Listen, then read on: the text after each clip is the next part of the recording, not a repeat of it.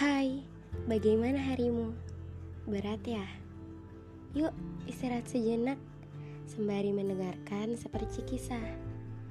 Walau hanya via suara Semoga ini bisa membuat harimu lebih berwarna ya.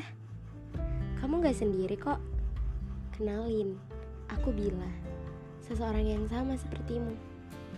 Seseorang yang ingin berubah Dari beban jadi orang yang membanggakan Aku hanya mengisi waktu luang sekaligus berbagi cerita. Ceritaku, kamu, dan cerita kita. Maaf jika podcast ini terkesan membosankan atau terkesan biasa saja. Tetapi bagiku, seperti kisah bisa jadi lebih bermakna jika dibagi bersama. thank